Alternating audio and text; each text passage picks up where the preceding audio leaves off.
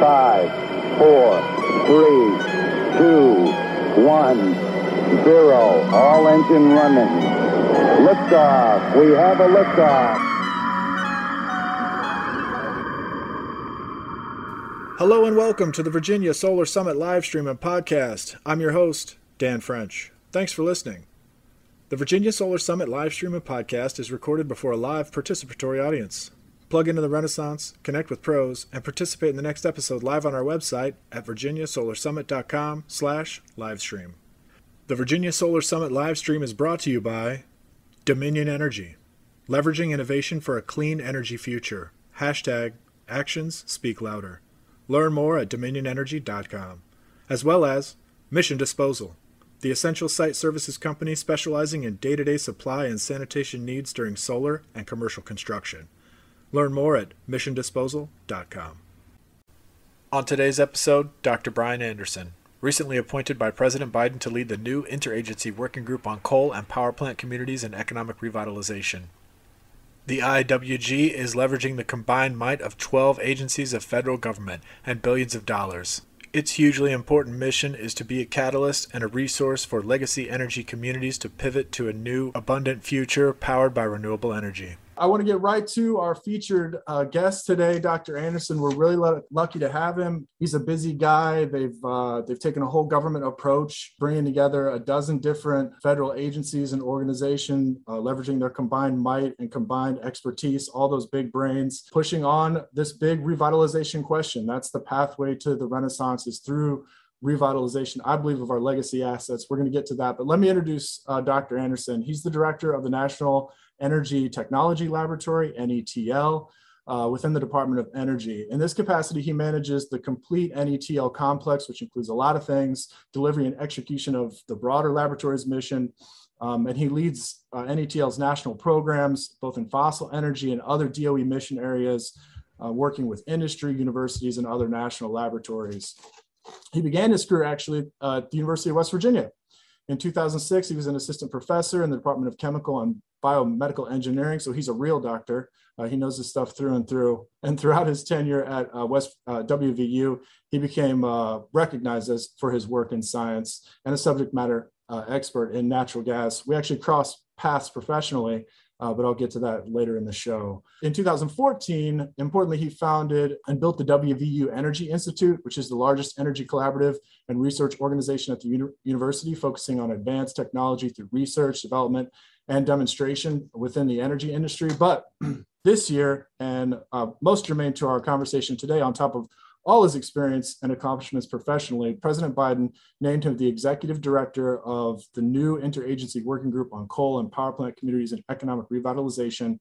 And in this role, Dr. Anderson is strategically leveraging the National Laboratory's resources and the other 12 agencies I mentioned, as well as their expertise, to ensure the shift to a clean energy economy that creates good-paying union jobs, spurs economic revitalization, remediates environmental degradation, and supports energy workers in coal, oil and gas, and power plant communities, who we know have heard so much. So with that, I think I've given you a really big introduction, Dr. Anderson, but we know in this space we've got a lot of work to do here. We've got a lot of solar to build. We have a half a million, 500,000 abandoned mines in this country, 1 million brownfields. There's a lot of work to do, as well as solar to build. Welcome to the show. Well, Dan, thanks so much for having me, and thanks for the folks who've joined us today. It's really exciting for me to be asked to help lead this interagency working group and to bring NETL's expertise to bear. You know, NETL is the national laboratory. We've been around since 1910, 111 years. And in 1910, what's little known is in 1910, we were founded after a spate of mine explosions in 1908. And so the government asked to stand up a laboratory to try to reduce the risk to miners in subsurface mining operations. And so for 111 years, our mission has evolved, and here we are now full circle, going back into the mining and coal and power plant communities and trying to make sure that those communities and the workers have a brighter future. Sorry to use your solar pun on you. Oh, we love puns, that's okay. But you're absolutely right, it's kind of a reignition of America's energy and industrial legacy. But can we begin at the beginning? Actually, I gave kind of your bio, but I'd love to hear, you know, from you were already mentioning centuries, and our audience also knows I like to count in centuries often. We have deep West Virginia roots. Can you kind of begin with your own bio, personal bio? How did you, you know, become a scientist and get excited about energy? Sure. Well, speaking of centuries, so part of my family has been in West Virginia, or what is today West Virginia, for about 3 centuries, a little over 3 centuries at this point. And, you know, so my grandfather was an underground coal miner. My father grew up in a coal camp in the middle of West Virginia, Carbondale No. 9, long since closed, across the river from Montgomery, West Virginia. I have other parts of the family roots in Eastern Kentucky in the coal mines there, and grew up in central West Virginia. My father ended up in the oil and gas space, as a matter of fact, and my mother was an elementary school teacher and principal. And so growing up, I wanted to kind of combine teaching and engineering, and I ended up becoming an engineering professor. What do you know? So, but I've been interested in the energy space really all my life. I had a hard hat, you know, this is a breaking some OSHA rules today, but when I was 5 years old, you know, I was on drilling rigs with my father. And so I kind of grew up around the energy space. At MIT, as a grad student, I had the just amazing opportunity to work in the MIT Energy Lab. My main advisor is the director of the Energy Lab. Worked closely with Ernie Moniz when he was there prior to his second stint in the Department of Energy, and just had a great opportunity to move to WVU, found the Energy Institute, and then now lead NETL.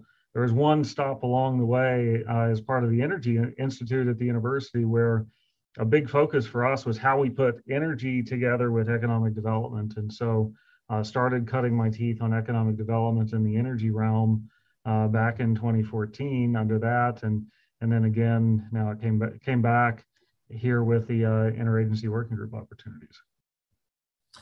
Yeah, and can you speak a little bit more to, you've been kind of in and out of the public and private sector and institutions, and you work there at the university. I call it a renaissance. There's tremendous opportunity for young people, but we've had some other discussion at the Virginia Solar Summit about our workforce challenge. I don't know if young people, it's really clicked in the size of the opportunity and the length and sustainability of the career path. Can you speak a little bit more to that? And then even broadly, more broadly than solar, STEM in general. Well, absolutely, Dan. I'm so certainly in the solar space, because of the oncoming continuation of our energy systems transition that is going to happen over the next coming decades, is really it's once a century sort of effort. We go back to the Rural Electrification Act, which is when we rolled out a lot of power lines across the country. It is on that order of magnitude of changing, transitioning, transforming our energy system over the next few decades into a cleaner, lower carbon energy system. And with that, comes a lot of investment, public sector, private sector, and the jobs associated. So everything from deployment of renewables, solar and wind and geothermal and biomass, those deployments, as well as deployment of low carbon energy in the fossil energy space that we work on at NETL, like carbon capture and sequestration, hydrogen opportunities that when we think of, a lot of people think of the grid as what needs to be decarbonized, but well, the grid is possibly the easier component compared to transportation. If we electrify the fleet, we're going to need more electricity than we use today. And so when we think of the opportunities that are out in front of young people today for a long career path to be right on the edge of that wave of a major energy transition over the coming decades is really exciting. And then coming back to the IWG, it's per the executive order that the president signed his first week in office, January 27th was the signing of the executive order to tackle the climate crisis domestically and abroad. And section 218, don't ask me why I know exactly which sections, is the establishment of the Interagency Working Group, and our charge is to make sure that as the energy transition happens, that we are putting the coal and power plants and energy communities that will see a major shift in their economies, see a lot of the benefit of that transition. And so it includes deployment of renewable assets, and then also a strong examination of supply chains that we have in the United States for deploying the future the future of our grid and the future of our transportation sector, so that those communities have an opportunity as well. Yes, supply chain definitely in the headlines every day for a while now, and I think you really hit on a broader point, which is just the cascade. We talk a lot about energy transition, but it really is cascading through the entire economy, and I really hope to light a fire under young people to understand that the future really is as bright as we build it. And as a young person, a couple decades ago, I didn't really know if we'd have the opportunity to have such a smooth energy transition as potentially lay before us now. As a young attorney in the energy space, and Brian, we talked a little bit about this in advance of the show. I worked for British Petroleum. We were beyond petroleum at that point. We had changed our name and all this, and it was the turn of the millennium, and we were very excited about renewables then. There was a lot of investment then, but I was also there when we blew up Deepwater Horizon, and you know, people were talking about peak oil at that time too. Prices had spiked to $149.50 intraday, and I still remember some of those numbers. And you know, things looked really dicey, let's say 20 years ago, certainly 15 years ago. And you were in the space at the same time as me. Can you reflect maybe on some of that crisis from the early millennium, that mentality, and then the incredible transition that we've seen in the decade plus since? Absolutely. I kind of liken the early part of this century, about 20 years ago. That was the first attempt at the hydrogen economy. That's back when Steve Koonin was the chief scientist at BP, and is now a good friend of mine, as a matter of fact, in terms of paths crossing. And in the beyond petroleum day and age, I was working in the biofuel space. I was working for Cargill, as a matter of fact, as part of my PhD. I took a hiatus of my PhD at MIT, and we were working on a biofuels refinery. And in that time, it was there was so much progress made to kick off what has cascaded into the lowering of the costs of renewables that we see today. There was a lot of early investment. The early adopters were in there, companies like BP and many others that were a little ahead of its time. But today, going forward another 20 years. There is a lot more momentum to take those advances and then accelerate and deploy them at large scale. And so today, when we look at the mix of our energy system as a whole, it's still in that the lower end on the supply chains, be it wind, solar, biomass, geothermal, and as we start to deploy farther is where we start to see additional challenges in terms of grid integration, reliability, resiliency, the extra cost for, at some point we'll cross over and we need large scale storage. In some places we need it today in California and other areas with large scale deployment of the intermittent renewables, and that drives innovation into the future. And so I am going to keep bringing it back to, as we need those large-scale investments and we need to start building supply chains in the United States, it's the coal, power plants, and energy communities that we're working on in the Interagency Working Group, who we really want to see workers, the young people in those communities, get excited about the opportunities in the future, and we start seeing the investments made in those communities that have provided the backbone for our energy system for a century. So make sure that they're diverse economies and have a revitalization opportunities in front of them. Yeah, and I think they are. They're right in front of us now. It's pinch me stuff like a dream. I often like to joke because we really didn't think there for a while that, again, we'd have this opportunity. But economics is kind of taking over. You know, these projects are viable now.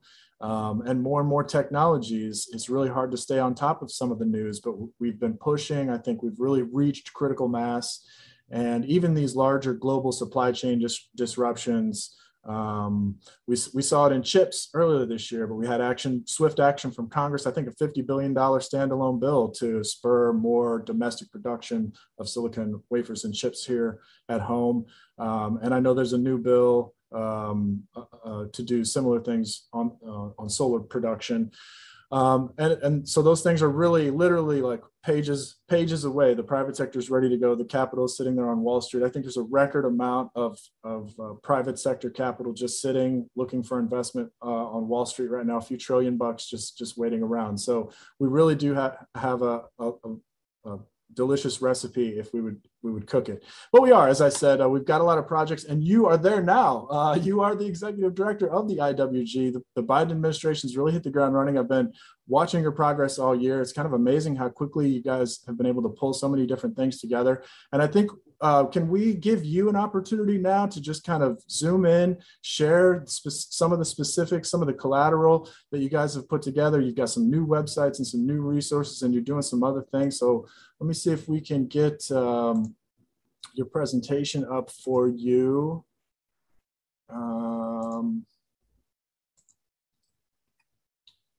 I think that's it. Yeah. Dr. Anderson, please take us through your recent work.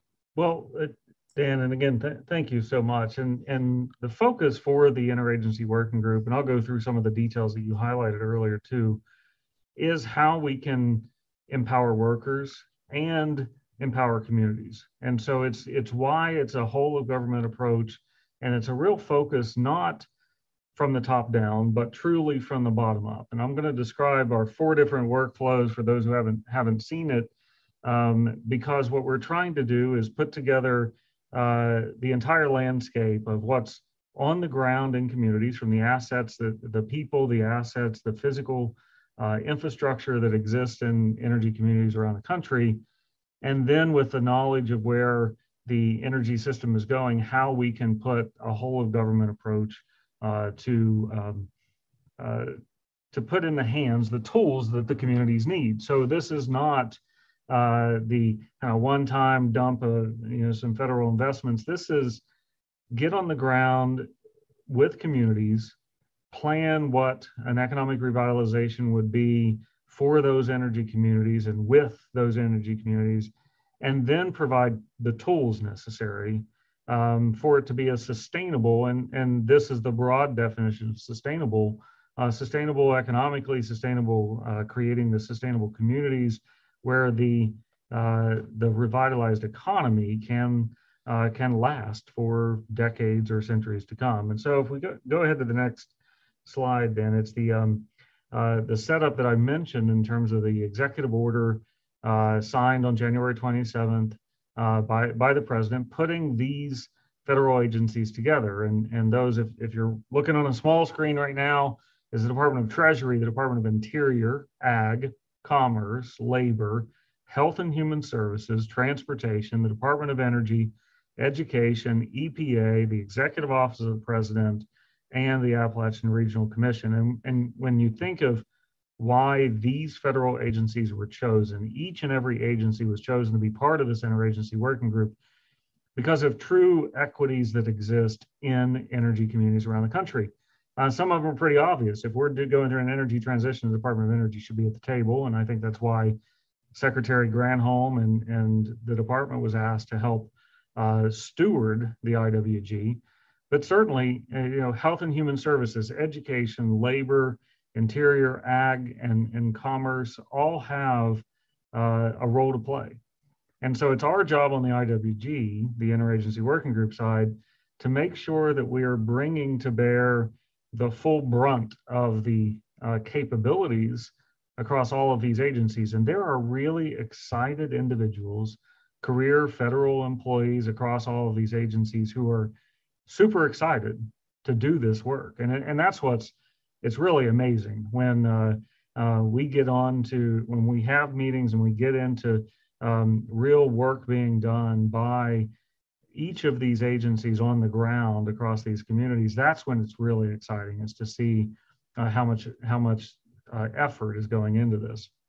But What we don't want to happen is the burden falling on these communities who, you know, some of them don't have the capacity to write a single federal grant, to 11 different agencies. And so it's our job to make their life easier. And so if we go ahead to the next slide, and sorry, you know, I promise not to tap too much into my professor and do a, you know, a lecture. That's not what today's about. But just really setting the stage, I keep using the word communities, and we have multiple layers of communities. Here on the screen are the 25, quote, priority communities that were identified in the initial report. The president said 60 days, I want to see a report on my desk of how we can affect change in communities around the country and show me, show the president, which are the 25 priority communities first for us to go visit, for us to understand the situations they're in, and we'll continue to have more. And so we're working on additional analyses to add communities of priority to this list. But these were based on the percentage of coal employment today. And so when we think of the potential for, as we continue down the trend from 52% of our electricity being produced from coal just over a decade ago to right around 20% of our electricity being produced from coal today, going from over, you know, nearly a couple 100,000 miners to 40,000 miners, we're seeing a dramatic shift in employment in the coal communities, and have already seen that for decades. Mechanization of the mine resulted in a huge dramatic shift in the amount of employment in the mine, but that doesn't mean that even today with a closed coal mine, that it doesn't dramatically affect the tax base of a community that funds everything from, you know, healthcare to fire stations to the local hospital to the elementary schools. And so as we transition and transform the energy economy, we're going to continue to see shifts in the economies of these existing communities. So we also identified 60 different federal funding authorities across the government that can be applied to energy communities, and $38 billion in existing authorities. These are FY21 authorities, since we are under a CR that we'll wait to see what the 22 authorities are. But out of that 38 billion that are possibly directed directly to energy communities, that's what we're working on across one of our work streams with the federal agencies in our Interagency Working Group. Because what we're trying to do is make sure the investments, and you can go to the next slide, the investments are not just spread like peanut butter. That's the last thing that needs to happen. You spread it too thin, you spread it like peanut butter, and everybody goes hungry.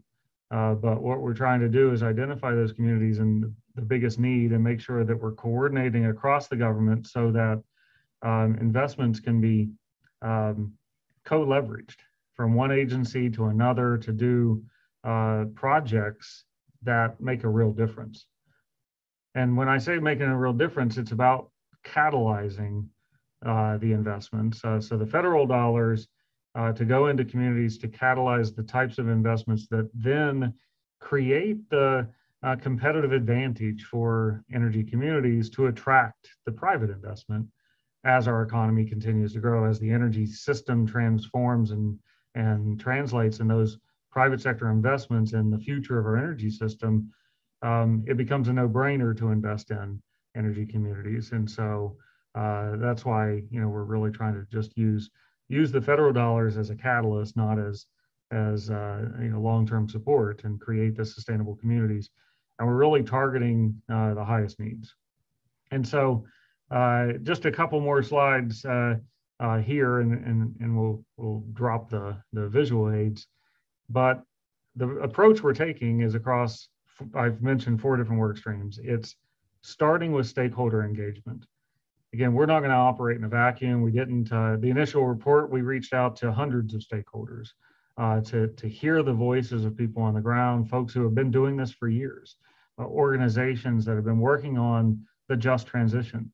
And so, you know, we didn't want to start from ground zero. And then also We have been engaged with, at this point, nearly 3,000 individuals across these 25 priority energy communities around the country, so that we can hear some best practices, understand the needs truly of communities, and we're listening. We're really listening. So our approach is to partner with non-federal organizations. We've done webinars, we've done workshops. You can see the geographic diversity, and then leveraging other agencies and agencies that are partner agencies within the IWG, in addition to just our staffing. And so we've had these particular public events, which were targeted toward practitioners who were trying to develop proposals, because there wasn't a big announcement from EDA. Proposals are due in 5 days, unfortunately. So this is, we're probably not going to be able to put one together in the next 5 days, which is why we wanted to hit the ground very hard to make sure that all of the communities are understanding of what the opportunities are out there. So I've talked about stakeholders, the stakeholder investments, or I'm sorry, stakeholder engagement. That's one big workflow. The other is in investments, how we can make sure that the investments are catalyzed and targeting. Another workflow is in the area of policy, and that is so that we can integrate climate policy with financial policy, with economic development policy. And so it's all informed. And then the last is integration, and that's how we put together the effort of all of the federal agencies I mentioned earlier and ensure that the communities have some capacity building to be able to apply for the federal funding. But then ultimately, it's our job to make the barrier lower. Not really to lower the barrier, but it's hurdles that, honestly, I'll just give you I'm going to drop the federal hat for a moment and be self-critical. It's sometimes pretty hard to do business with the federal government, and our job is to make it easier. And just that bluntly, in one of our very first workshops, an important stakeholder voice said, I want to challenge you, Dr. Anderson, it was directly to me, to innovate in which the way that the federal government does business, because we in the communities can't do it your way. We don't have the capacity. We have this huge, we're throwing around $38 billion numbers. And so we have big organizations that write really long funding opportunities. And for a community that it needs some assistance to provide in, whether it's infrastructure or education or workforce or brownfield redevelopment, it's often very difficult to write those types of proposals. And so we can go on to the next one. The next slide is about how to get in touch with us. And so in terms of stakeholder engagement, and Dan alluded to it earlier, we had a slightly different website, but we are now EnergyCommunities.gov is where you can find out all of the events in the past and the future, our reports. As they come out, you can follow us and our activities on Twitter, Facebook, LinkedIn, and you can even sign up for getting the updates pushed to your inbox at our website. And this will become a clearinghouse, a one-stop shop for energy communities to be able to reach in and access the opportunities that exist across all the federal agencies that are part of the IWG. Again, for us to make sure that we're putting all the tools in the hands of folks in communities who are trying to make a difference. And so, Dan, thanks, and sorry for being a little bit of a PowerPoint, keynote talk, but I really appreciate it. No, we love that, and our audience is used to that. They might miss it if it wasn't there. We really love the substance. We're a very smart audience, and we actually follow the breadcrumbs. We'll put that information back up. We'll make it available on our website, of course. We did a long-form blog on you and the IWG. And I think a lot of folks had already found that. Our blog is pretty popular. If you haven't checked it out, please do so. There's a lot of other resources on our website, virginiasolarsummit.com, including Site Connector, where if you're getting calls from a developer, you want to talk to other developers, you can plug your site, your property information in, and we'll take it to our community of developers. There's a lot of phones ringing and a lot of activity. It's really great. I'd love to see where you guys are stepping in, especially like on the capacity building, because you're absolutely right. We've got a lot of heroes in our communities everywhere, but in our small towns and medium-sized towns, they're lucky if they have a real hero or two who can suffer the brain damage of applying for a federal grant. You know, the pages after pages and exhibits and amendments and attachments, but you guys now are setting up really the one-stop shop. You know who to call. You are the people to reach out to maybe first to help them get started walking down this path. That's exactly right, and that's the goal. Is that, you know, if we have folks who have a great idea about economic redevelopment projects that might touch, there might be a little bit of infrastructure. It looks like transportation. There might be a component that's an innovation in the energy space. And another one that includes some workforce development and education, but it's not clear where to go to with that economic development idea in a coal community. Well, come to us, and then we can help find the right home for those ideas. Yeah, and there's a lot of things available, and then you mentioned kind of the sprint to get up to speed this year, FY21, but we have even more coming FY22, and of course this effort's not going away, it's enduring. So you guys are kind of triaging, getting ready people to go right now, but can you kind of look ahead? We're just settling into the Biden administration, really, and so we've got this nice kind of marathon pace. We're sprinting up to a marathon pace and trying to sustain it maybe, but can you speak a little bit about the forward look on the work? Well, absolutely. And so, you know, certainly on, you know, much of the debate on the Hill right now are really three big spending packages. So I was right in the middle of this. The three big ones being the bipartisan infrastructure bill, which I love to spend time. I'm a technocrat and love to spend time talking about hydrogen and carbon capture hubs that are in the infrastructure bill. The reconciliation package has additional, you know, it's more of the social infrastructure with clear applications in our energy communities. And then there's the annual appropriations as well. And so all of that, again, in terms of looking forward, what we're really going to try to do is simultaneously innovate our way that the federal government does business, innovate the way that our energy system goes through the transition, create innovative policies so that while we're simultaneously decarbonizing and moving down the decarbonization pathway, that we're simultaneously creating the opportunities in communities so we don't end up with big gaps in economic dislocation.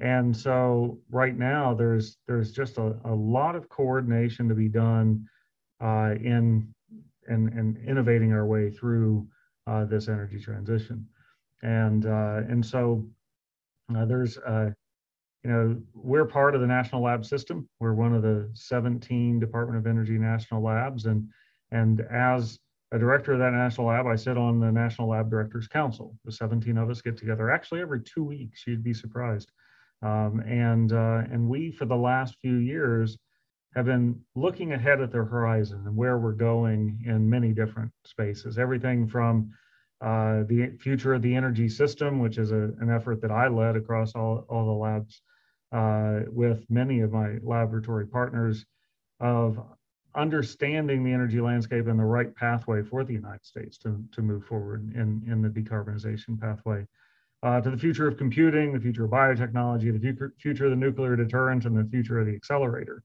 And so we spend a lot of time and have, you know, some of the world's best scientists on our staffs across this national lab system that are all focused on various angles of the energy transition pathway. And so this additional layer of doing it in a manner that doesn't leave communities behind and doesn't exacerbate economic dislocation is really exciting, and one that you know, I think that bringing together the IWG was just a tremendous opportunity. Yeah, and so timely and so needed as the private sector really starts to spin up and turn into renewables meaningfully. You know, things like ESG, people being very selective on the financial side going forward. And it's not just a U.S. question, you know, it's a global question now. We have been leading the world in foreign direct investment. People don't know this. It's one of the best kept secrets. You know, America has beat China for foreign direct investment for almost a decade now. A lot of European, Asian investors building new facilities, Mercedes-Benz and so on. They want green power just because they're Germans. You know, that's so there's all kinds of reasons kind of pushing us forward. And it really is, I feel, like that kind of breakout moment. So I'm curious, you've gone on this listening tour. People are getting really active, you know, in markets everywhere. There's community, there's heroes rising up in communities. What are some of the things that you have heard on the listening tour, you know, from communities, from others, both maybe on the positive side, and then some of the hurdles and barriers? You mentioned one earlier, but I'm curious to learn, you know, what it is that you're picking up out there in the world. Yeah, and so the one earlier is that the capacity is one that just about all the energy communities that we've spoken to have in common. And so there are commonalities like that, as well as even some barriers to leveraging existing assets. And so particularly in the West and some of the Department of Interior managed lands, that there are some barriers to when say a private sector company finishes up using a coal asset, how then can you keep in mind the economic opportunities that might come along with reusing those assets? So, I mean, just very specifically, if you build a railroad into a coal facility, and when you walk away, you're required by law to rip the railroad up, maybe isn't the best policy. And so, I mean, that's one very specific example. But you know, I think that another area that has been just amazingly enlightening are, you know, some of our tribal communities out West again, in terms of the dependence that some of our tribes, particularly the Hopi, the Crow, and the Navajo nations have on the coal that's under their feet, and in fact, employment in the Hopi Nation is about 80% of the employment was associated with the coal mine. And so when the coal mine closes, I mean, it's pretty easy to run that number. But there they are sitting on, you know, potential great solar assets. But then there are some other challenges in deploying that, like interconnects, having the right interconnect, and even being landlocked. And so those are some specifics with, and particularly some Western communities, that another big overarching lesson that we learn is that really every single community is different in the assets that they have and the vision that they have, which is why we're not even coming close to a one-size-fits-all approach. We want to make sure that we're building it from the ground up. And so when we look at the way that we've rolled out the investments, or the way we have so far, the EDA announcement, Economic Development Authority announcement, under the Build Back Better opportunity, it first is planning grants. Then there's the economic clusters. And so what we are trying to do, again, is work the capacity side from the ground up. And then when we start to put together the investments from the federal side and big infrastructure investments and hydrogen hubs and carbon hubs and things like that, to where they layer on creating what in the end is a coherent plan, as opposed to allowing the agencies to move forward within each of their spaces that is not as as collaborative as it would have been if we weren't around. And so that goes back to what we're hearing from communities is that the federal government needs to be quite a bit more thoughtful in the approach to engaging with communities. And then another big one is that, and we knew this going in, but it was really good to hear, the folks on the ground, the heroes that you've mentioned in energy communities across the country, this is something that they have been, many of them have been thinking about and trying to tackle for a decade, 2 decades in some cases, or more. And because of their collective learned experience, their experiences over their attempts, we absolutely cannot just bring the same thing to bear that has been brought to bear over and over again. And so the last thing that we can do is have empty promises. That's, communities have, there are many of them that have been burned. We've heard this before, how is it different this time? And I think that the biggest thing, how it is different this time, is we're going to learn from the past.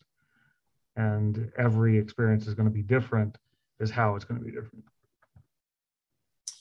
Yeah, absolutely. I'm fond of saying that we have a lot of brownfielders in the audience, and I'm an old brownfielder. Brownfields are like a box of chocolates, as Forrest Gump would say. You really don't know until you buy it in, sight by sight, yeah. And sometimes by the square foot. Some of these legacy real estate mistakes, we've buried a lot of problems out there.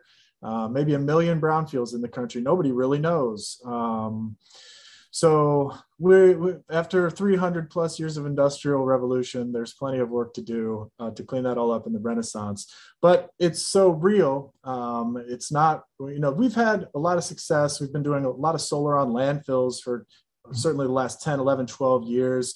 I think we're I'd like to say it's the end of the beginning. We're really, we're scaling up now. We're getting into the middle innings of the Renaissance. And you mentioned some of the investments that you're making. Can you be a little bit more specific? What are some of the, right now in the pipeline projects that are coming to life?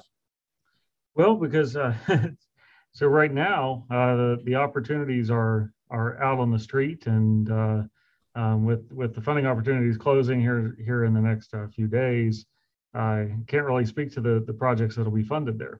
And so we have the suite of funding opportunities that include the Mineland Reclamation, which that one I could speak to a little bit more, that I haven't yet.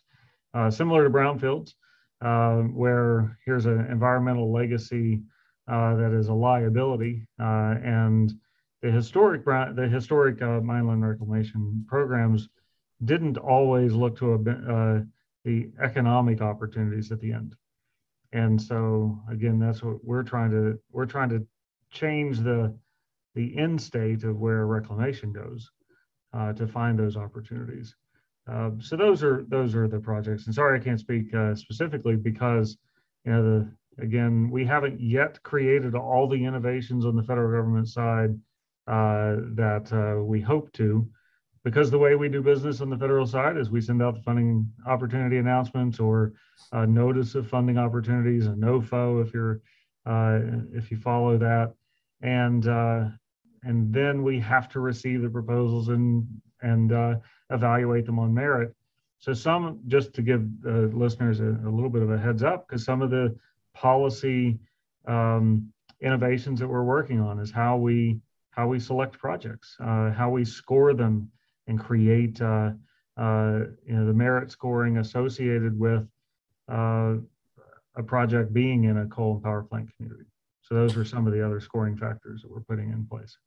Yeah, that's the sausage making that really makes a difference. DOE does it. A lot of, there's a lot of grants. And then on the EPA side too, we have EPA brownfield grants. That season's also spinning up. It's kind of grant season. I'd like to give a shout out to our friends at the Virginia Department of Environmental Quality's Brownfield Program, Mr. Vince Maiden, Mr. Mead Anderson. They're very busy right now. They will also take your calls and questions if you need help accessing those. They can help you with the EPA brownfield grant, but there's also state funding. And then the former division of Mines, Minerals, and Energy is now Virginia Energy, and they have their own grants, including a new program for mineland reclamation and redevelopment that hasn't been funded yet, but we have a lot of good folks in government, in our public institutions who are kind of standing by and ready to help people navigate both kind of the project lifecycle, but the public sector side of that of that capital stack. Can we go back a little bit more and talk about, maybe zoom up a level and talk about, you know, you mentioned many times how the public sector can kind of get itself together, attract that private investment. But as we have a lot of funds, that public sector capital stack is taller maybe than it's been in many recent administrations, thanks to President Biden and the Congress, who have loosened the purse strings a little bit. It matches that wall of private money that I mentioned earlier. But specifically, how are we going to, you know, help communities out there set the table for private investment? I think that this is where, when I say a whole of government approach, it's not just federal government.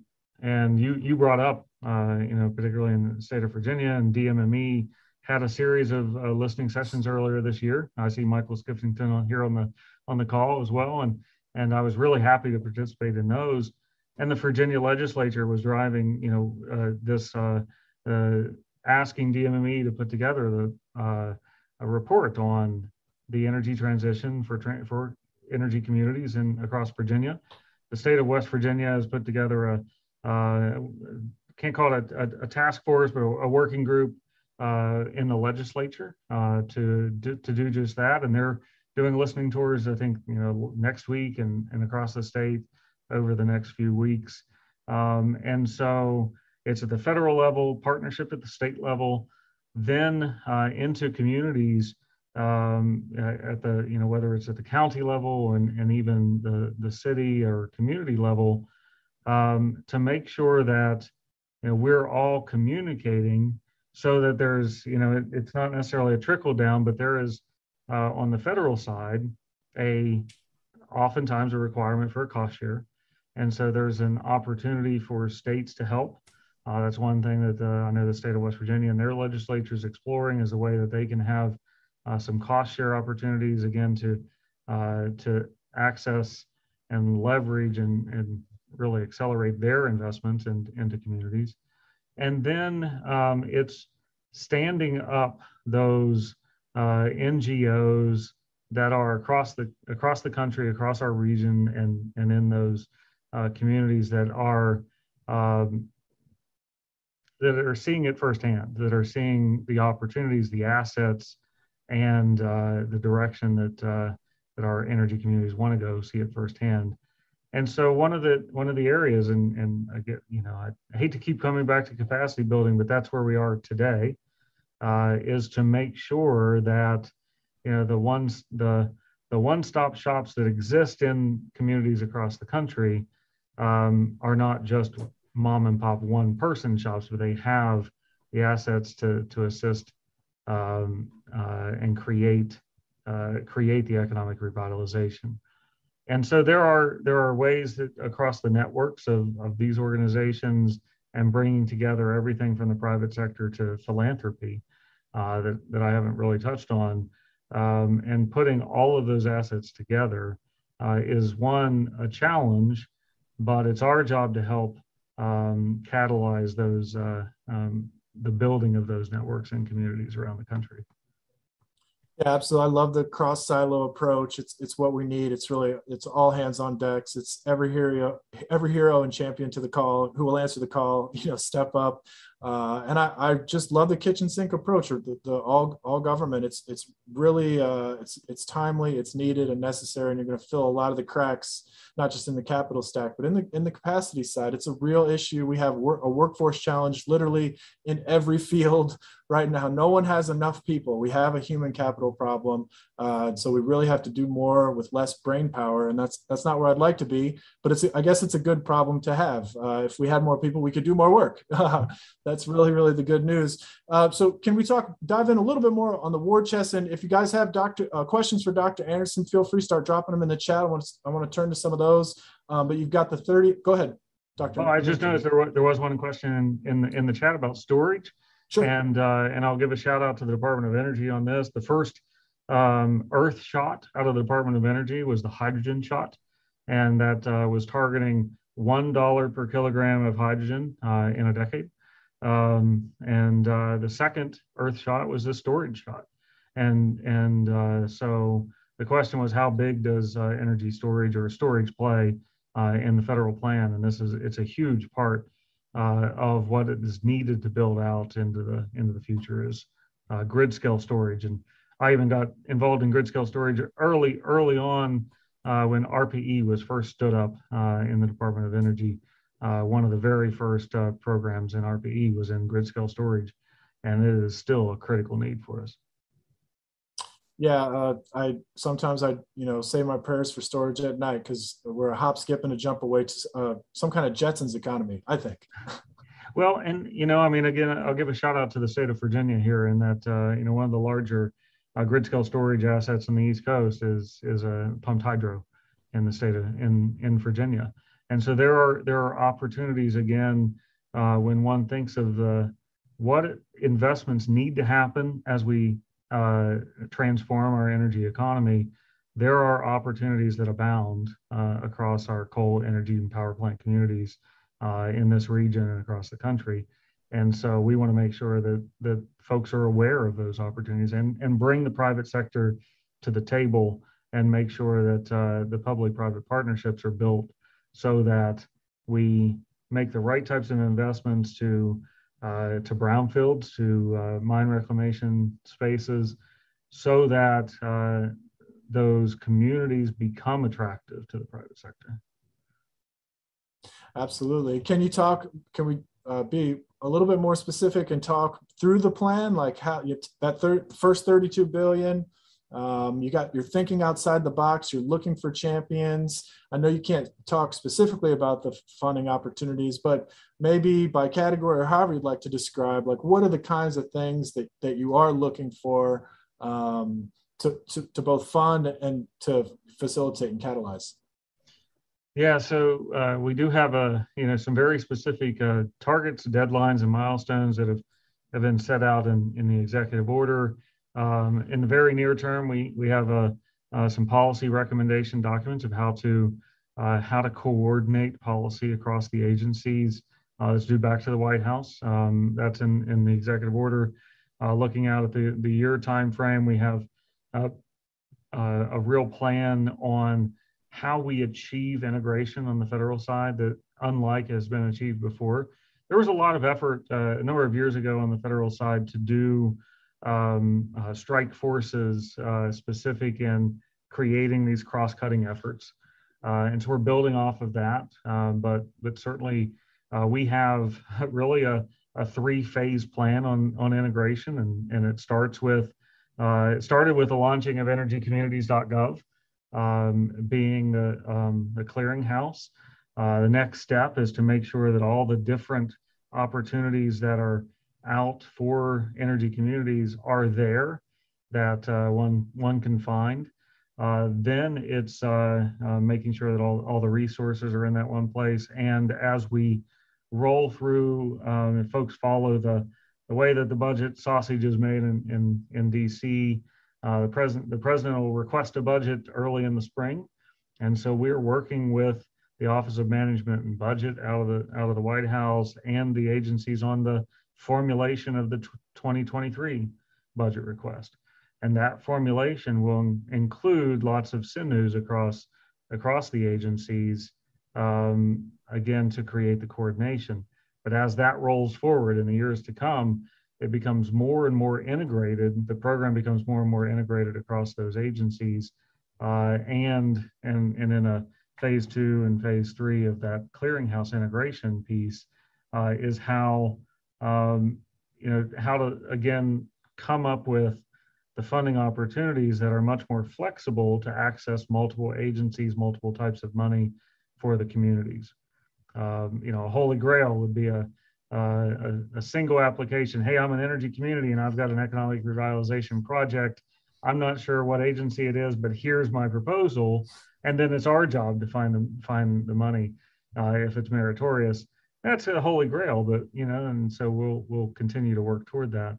And then when it comes to stakeholder engagement, we did a series of workshops. We're rolling out some other geographically based workshops. We're going to do one in Kentucky. We've got one coming up in Wyoming now as well, and then a series of national workshops that are topical based on funding opportunities and things like, either cross-cutting agriculture, cross-cutting workforce, things like that. So simultaneously working on both sides of that matrix and the stakeholder engagement piece.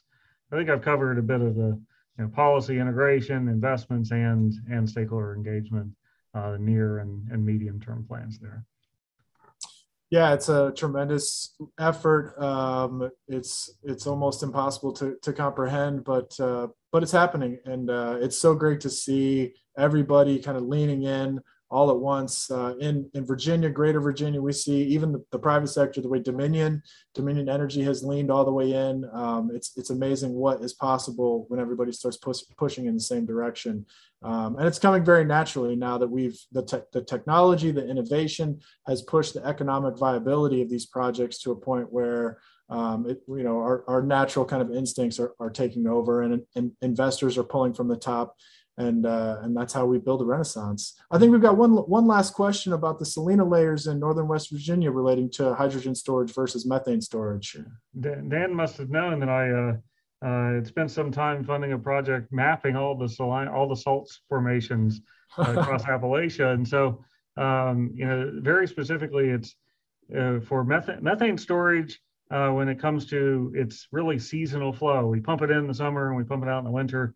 If we get to a very dynamic grid where we need to do load following using, say, a hydrogen turbine, shout out to NETL, we worked with GE on the development of the hydrogen turbine, the HA turbine, but if we're doing load following using hydrogen, we need to be able to pump hydrogen in and out much faster than we do methane. And so the salt formations, deep salt formations, it can be salt solution mine that you build a cavern versus building porous media, is a great opportunity for storage of hydrogen.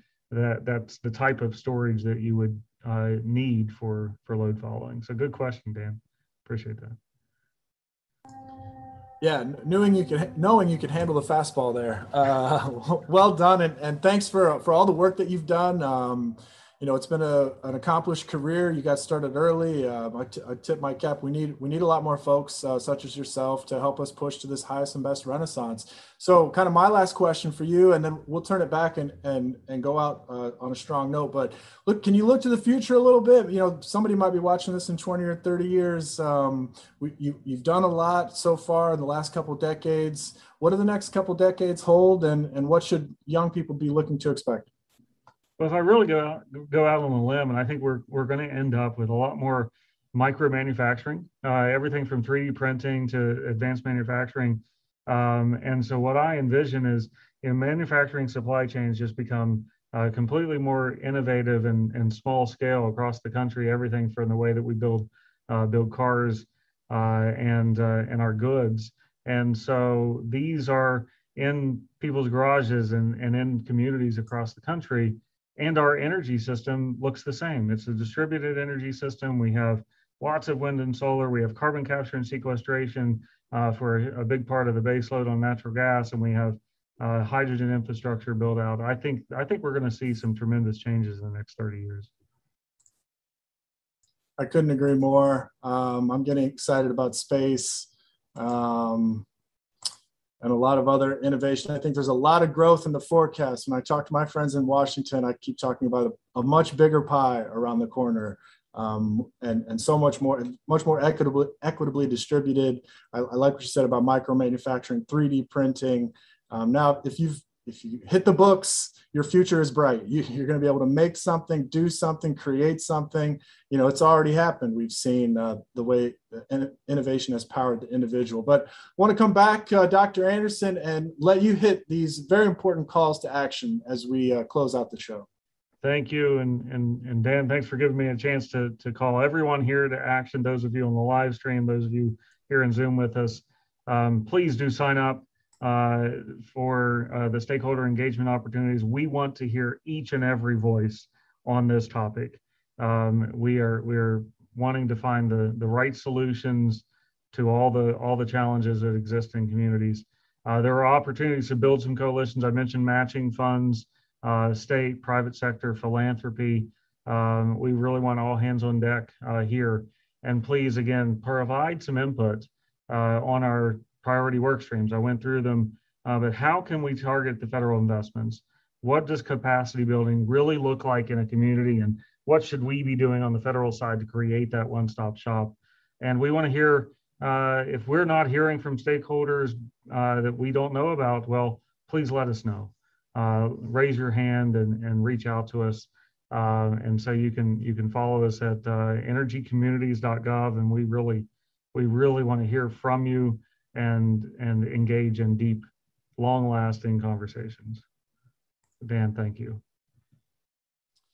Thank you, Dr. Anderson, and everyone at the Interagency Working Group, as well as the Biden administration, for tasking this incredible effort. I know what a challenge it is to lean across 12 federal silos, but you're up to the challenge. We thank you. I also had the opportunity to interact with some of the tremendous people behind Dr. Anderson. They're all great. I encourage everyone listening now or later to reach out to them, with their help, with your questions for their help. They have guidance, they have resources, they're putting together new analytics.